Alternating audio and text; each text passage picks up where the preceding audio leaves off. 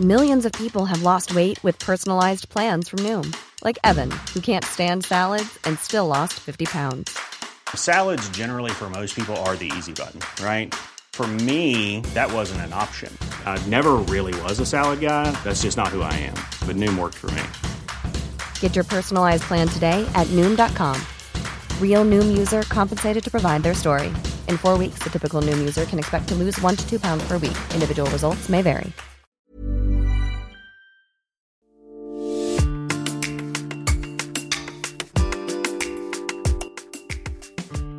Dans la série 40 ans de faits divers extraordinaires, Le triple crime de Vieille Brioude. d'après un texte de Christophe Bouillet et Jean-Christophe Bels. Adaptation et récit, Denis Vernet. Ou je serais mort, ou bien je me serais évadé. L'homme qui prononce ces paroles de défi à son arrivée au bagne de Cayenne n'a en réalité plus qu'un an à vivre. Il ne s'évadera pas, et sa courte existence s'achève dans un sinistre bâtiment à l'odeur fétide qui sert d'hôpital réservé aux bagnards. Couché sur une paillasse, le crâne et la moustache rasés, le moribond au visage de cire et au corps brûlant de fièvre ne parvient plus à ouvrir les yeux. Cet homme s'appelle Jean Cournaire, et, en quelques mois passés dans l'enfer de Cayenne, il a déjà beaucoup appris du bagne, au milieu des voleurs, des tueurs en série, des escrocs à col blanc, et aussi des pervers sadiques. Ici, c'est l'humiliation continuelle, les brimades des surveillants, les mouchards qui vendraient père et mère pour un morceau de pain ou n'importe quoi, les vols, les disputes, la violence, et puis les règlements de compte entre bagnards à coups de lame. Non, Jean Cournaire ne s'évadera pas. Il meurt emporté par une fièvre. Sur son acte de décès, signé par l'administration pénitentiaire, figure la date du 9 février 1910. On ne s'évade pas du bagne aussi facilement.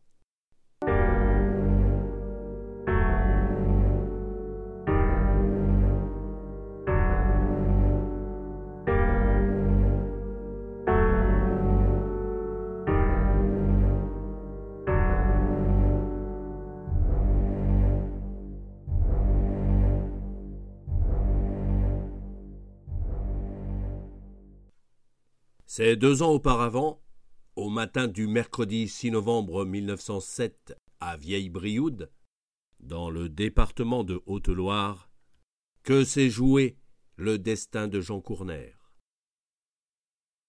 Il ne fait pas encore jour quand un groupe d'agriculteurs descend le pont de la route du Puy pour rejoindre le chemin longeant l'Allier afin de gagner les champs.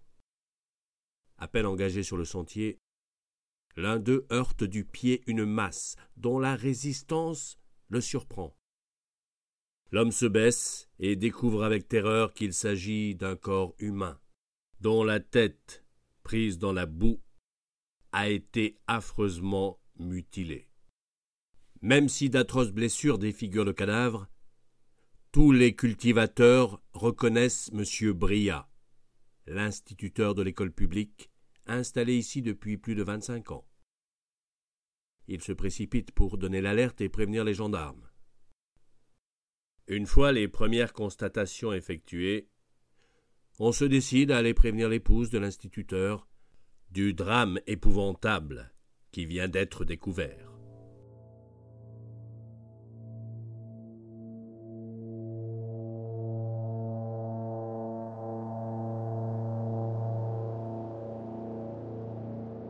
La maison de l'école est toute proche, installée près du pont qui ouvre sur le village. C'est une ancienne église, plus ou moins bien transformée en résidence, à laquelle s'ajoute une construction servant de salle de classe. Une salle à manger salon et une cuisine se partagent le rez-de-chaussée, tandis que les chambres à coucher occupent l'étage. En gravissant les marches de l'escalier ce matin-là, C'est une odeur de mort qui prend soudain les visiteurs à la gorge. Et puis après, c'est la nausée.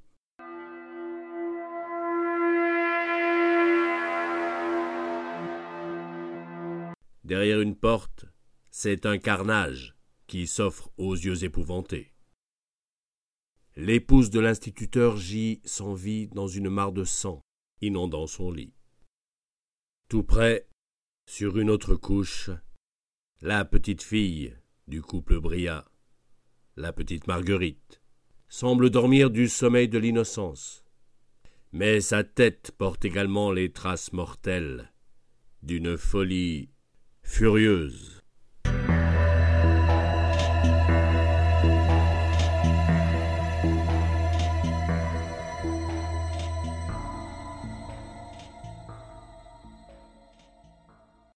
C'est le docteur Guignabert qui procède aux constatations médicales.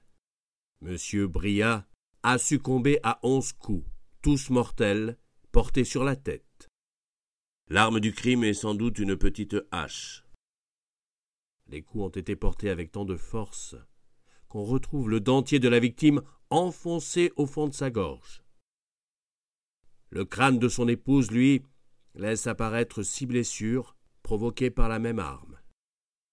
Quant à la petite Marguerite, elle a été frappée à sept reprises. Selon le docteur Guignabert, la mère et la fille ont été surprises dans leur sommeil et la mort a vraisemblablement été instantanée. Ce n'est donc pas un, mais trois crimes qui viennent d'être perpétrés dans la paisible petite cité de Vieille Brioude. Trois crimes qui laissent les habitants en état de choc.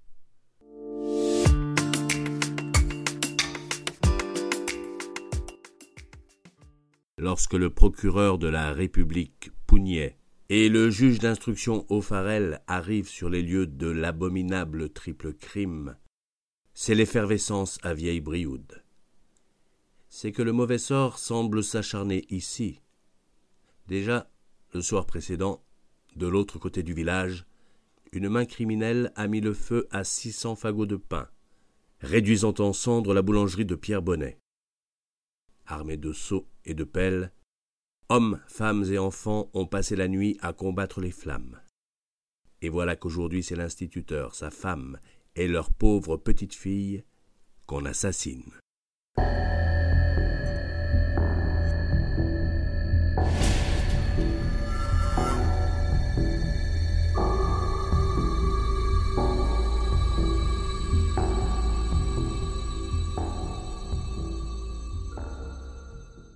Tout le monde le respectait, et beaucoup l'avaient eu comme maître.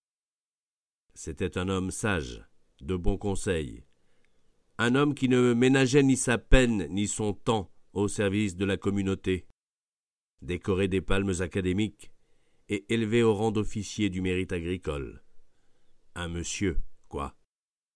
Un monsieur qui avait traversé bien des épreuves avec sa femme.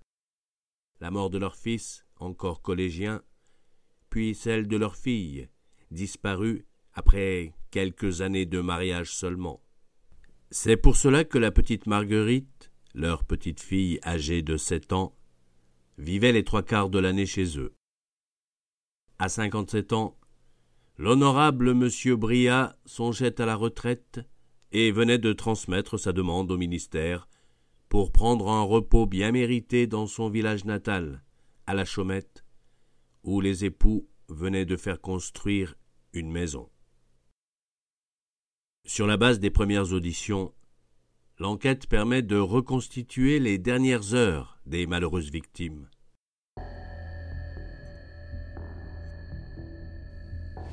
Le mardi soir, après le souper, la veillée se déroule avec M. Bro, l'instituteur adjoint, accompagné de son épouse.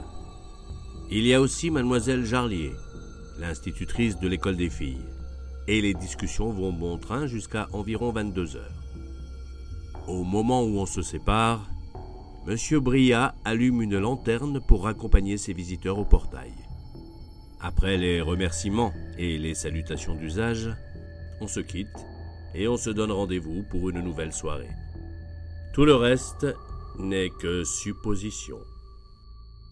Les constatations dans l'appartement et aux abords permettent d'imaginer que l'enseignant est en train de se coucher lorsqu'il est appelé dehors. Il entr'ouvre une fenêtre et demande qui le réclame. Cette voix ne lui est sans doute pas inconnue, puisque le maître d'école se rhabille et descend. Des flaques de sang sur le pont attestent que bourreau et victime ont fait quelques pas ensemble jusque sur la route du puits. C'est là, sur ce pont, que l'instituteur a été frappé par surprise. Aucune trace de bagarre, aucun cri n'a été entendu par le voisinage. L'assassin se rend ensuite à la maison où il exécute l'épouse et la petite fille endormies dans leur lit. Puis il fouille les pièces de fond en comble, ouvre les placards, sort les tiroirs, jette à terre tout ce qui lui paraît sans valeur. Il ne recherche que l'argent. L'absence de traces sur les lieux du crime laisse penser que le coupable quitte les lieux pour se laver et se changer. Puis, il revient fouiller, certain ainsi de ne laisser aucune trace. Mais la nuit, on ne voit pas grand-chose. Et l'assassin commet une erreur. On découvre en effet une allumette bougie collée dans une plaie de l'instituteur. Les gendarmes en trouvent d'autres dans la maison d'école. Ce genre d'allumette n'est pas courant, surtout à Vieille Brioude. Ici, on allume les lanternes, les pipes ou les fourneaux avec des allumettes ordinaires, en bois. Il faut être de la ville pour s'offrir de telles bougies. Pendant qu'on fouille la maison du couple Bria, la foule massée devant devient de plus en plus agressive. Faut arrêter au plus vite le salaud qui a fait ça. Monsieur le juge, on sait qui est le criminel. Le juge au Farel fait mine de ne pas entendre tout d'abord. Puis il cède et se rapproche de la foule en demandant d'un air irrité Bon, bon, qu'avez-vous à dire de si important? L'assassin, monsieur le juge, tout le monde le connaît. Qu'on le juge et qu'on lui coupe la tête. Le coupable, c'est ce bon à rien de Jean Courner.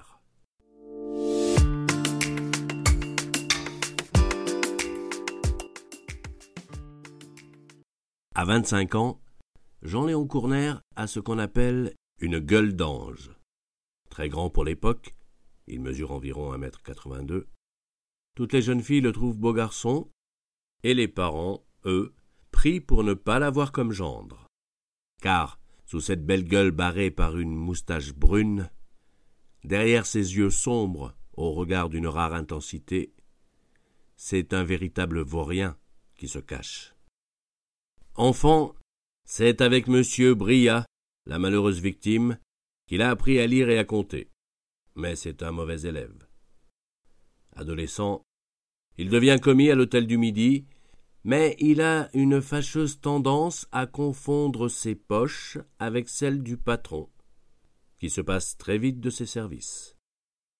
Alors le salmôme passe ses journées d'oisiveté dans les cabarets, à Brioude ou à Clermont. En 1903, c'est l'heure du service militaire pour Jean Courner. Marcher au pas, ça ne lui fera pas de mal. Il revient avec des galons de caporal rapportés du 52e régiment d'infanterie de ligne en garnison à Montélimar. De retour au pays, il aide son père Simon, un pêcheur de saumon. La mère est morte depuis quelque temps déjà, et les deux hommes vivent seuls dans une petite maison toute proche de l'école. Mais l'ambiance est souvent orageuse entre père et fils.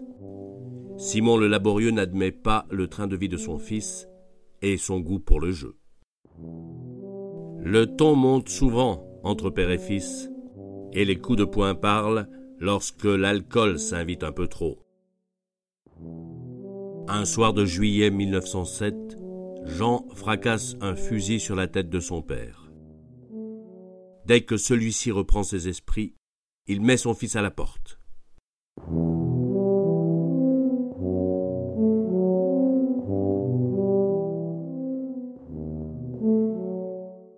Jean se réfugie dans une baraque isolée ayant appartenu à sa mère. Des voisins, les Mazins, prennent alors pitié de lui, et ils l'invitent à leur table. Une fois, deux fois, puis tous les jours. Tant qu'on y est, Jean Cournaire y ajoute la fille aînée, Marguerite, qui tombe enceinte. Il décide de l'épouser, fait publier les bans et réclame sa part d'héritage à son père pour ce nouveau rôle de chef de famille.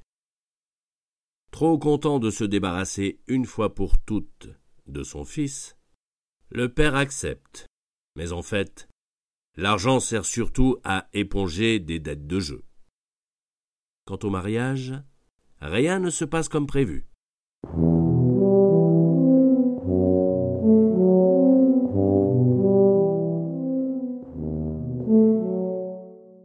En septembre, après de charmantes fiançailles, Jean Cournaire s'enfuit avec la sœur cadette de sa fiancée, Anna, âgée de dix-sept ans seulement.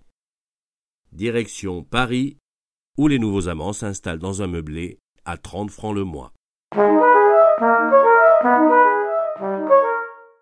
Quinze jours plus tard, Jean Cournaire revient seul à Vieille-Brioude où il se pavane dans un complet veston à la coupe distinguée. Pour certains, il a fait fortune à la capitale, et lui le laisse croire volontiers. En réalité, il est totalement fauché. De sa mère décédée, une petite propriété reste encore à vendre. Il en tire la somme de quatre cent quinze francs, de quoi tenir quelques jours seulement. Début novembre, Cournaire revient une fois de plus pour obtenir le consentement des parents d'Anna à leur mariage. Il arrive à Brioude sans s'annoncer, le lundi 4 novembre, par l'express de sept heures du soir, c'est-à-dire la veille du triple assassinat. Étrangement, il se fait très discret, ce qui n'est pas dans ses habitudes. À peine descendu du train, il prend la direction de Vieille Brioude et se réfugie dans une maison inhabitée, utilisée par son père pour stocker du foin. Et ce jour-là, le père est présent. Qu'est-ce que tu fous là? Je te croyais à Paris. J'ai besoin d'argent, et je veux pas qu'on me voie, pas ce soir. Tu ferais mieux de déguerpir. Tu m'emmerdes. Je sais ce que j'ai à faire.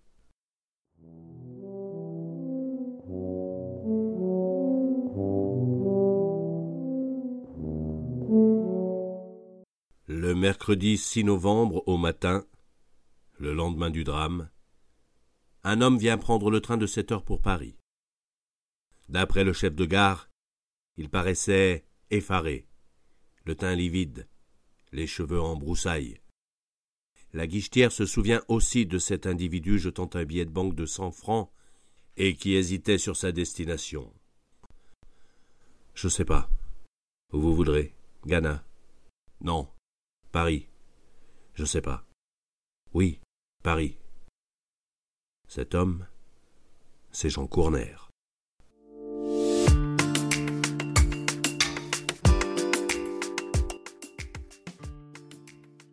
C'est faux. Je n'ai rien fait. Je ne suis pas un assassin. Arrêté à la gare de Montargis dans un local réservé au personnel où il semblait se cacher, Jean Cournaire se défend et nie farouchement être l'assassin de la famille Bria à Vieille Brioude. Ses vêtements sont inspectés avec le plus grand soin. On cherche des traces de lutte. On ne trouve rien. Aucune trace de sang, pas la moindre souillure, pas une seule déchirure. Sur son corps, on ne trouve aucune blessure, ni même une simple égratignure. Ramené par le premier train en Haute-Loire, il est conduit sur le pont de Vieille Brioude où le juge d'instruction examine avec minutie les lieux du premier crime. Puis le cortège judiciaire prend le chemin de l'école où les trois cadavres sont entreposés dans la chambre. La tête de M. Bria et celle de son épouse ne forment plus qu'une bouillie informe. Confronté à cet effrayant spectacle, Jean Cournaire ne montre aucune émotion.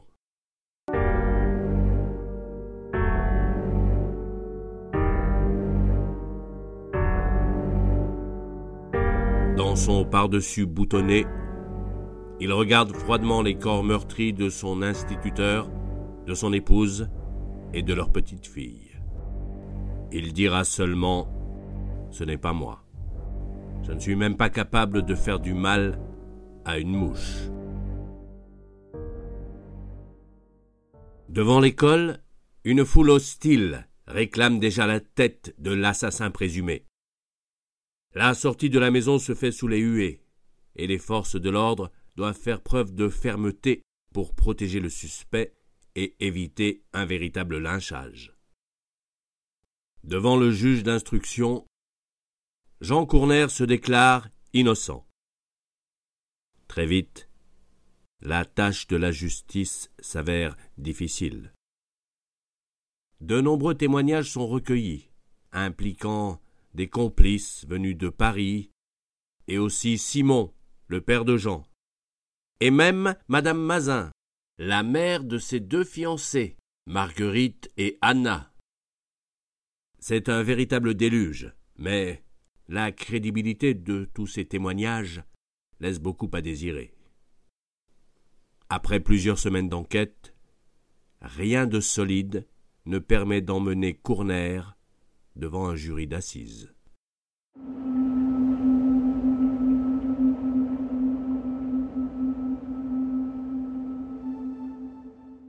Le juge se concentre alors sur l'arme et sur les vêtements du criminel. Pour l'arme, il ne se fait guère d'illusions. Ce genre de hachette, tout le monde en a dans le pays. Mais des vêtements souillés de sang, c'est un peu plus rare. Le magistrat a une conviction. L'assassin s'est changé sur une rive de l'Allier et y a jeté ses habits maculés. Il faut donc attendre que la rivière en crue livre son secret et recrache ce qui ne lui appartient pas.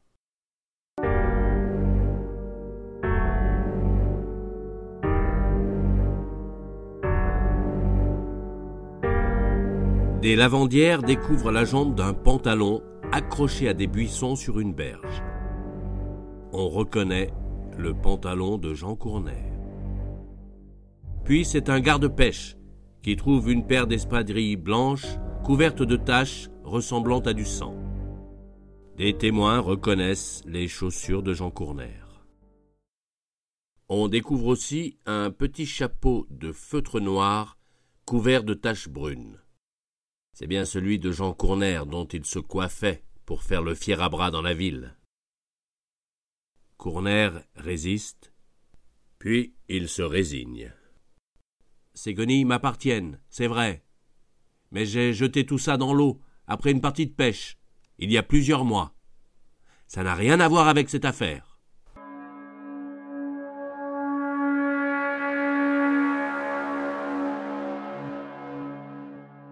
C'est sur cette base que va se tenir le procès de Jean Cournaire. Le lundi 14 décembre 1908, après trois jours d'audience, le jury va se retirer pour répondre aux vingt-deux questions figurant sur l'acte d'accusation. Sur le banc des accusés, Jean Cournaire cherche ses mots. Il hésite. Toute la salle retient son souffle. Je ne veux pas de votre pitié. Si je suis coupable, condamnez-moi. Mais je proteste. Je suis innocent. Cinq jurés sont favorables à son acquittement. Mais la majorité est convaincue de sa culpabilité. Jean Cournaire est condamné à la peine de mort.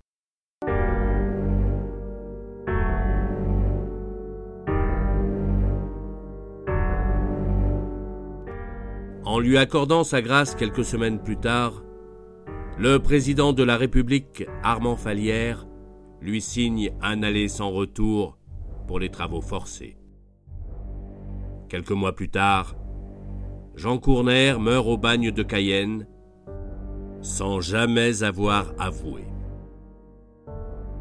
Le triple crime de vieille Brioude garde tout son mystère.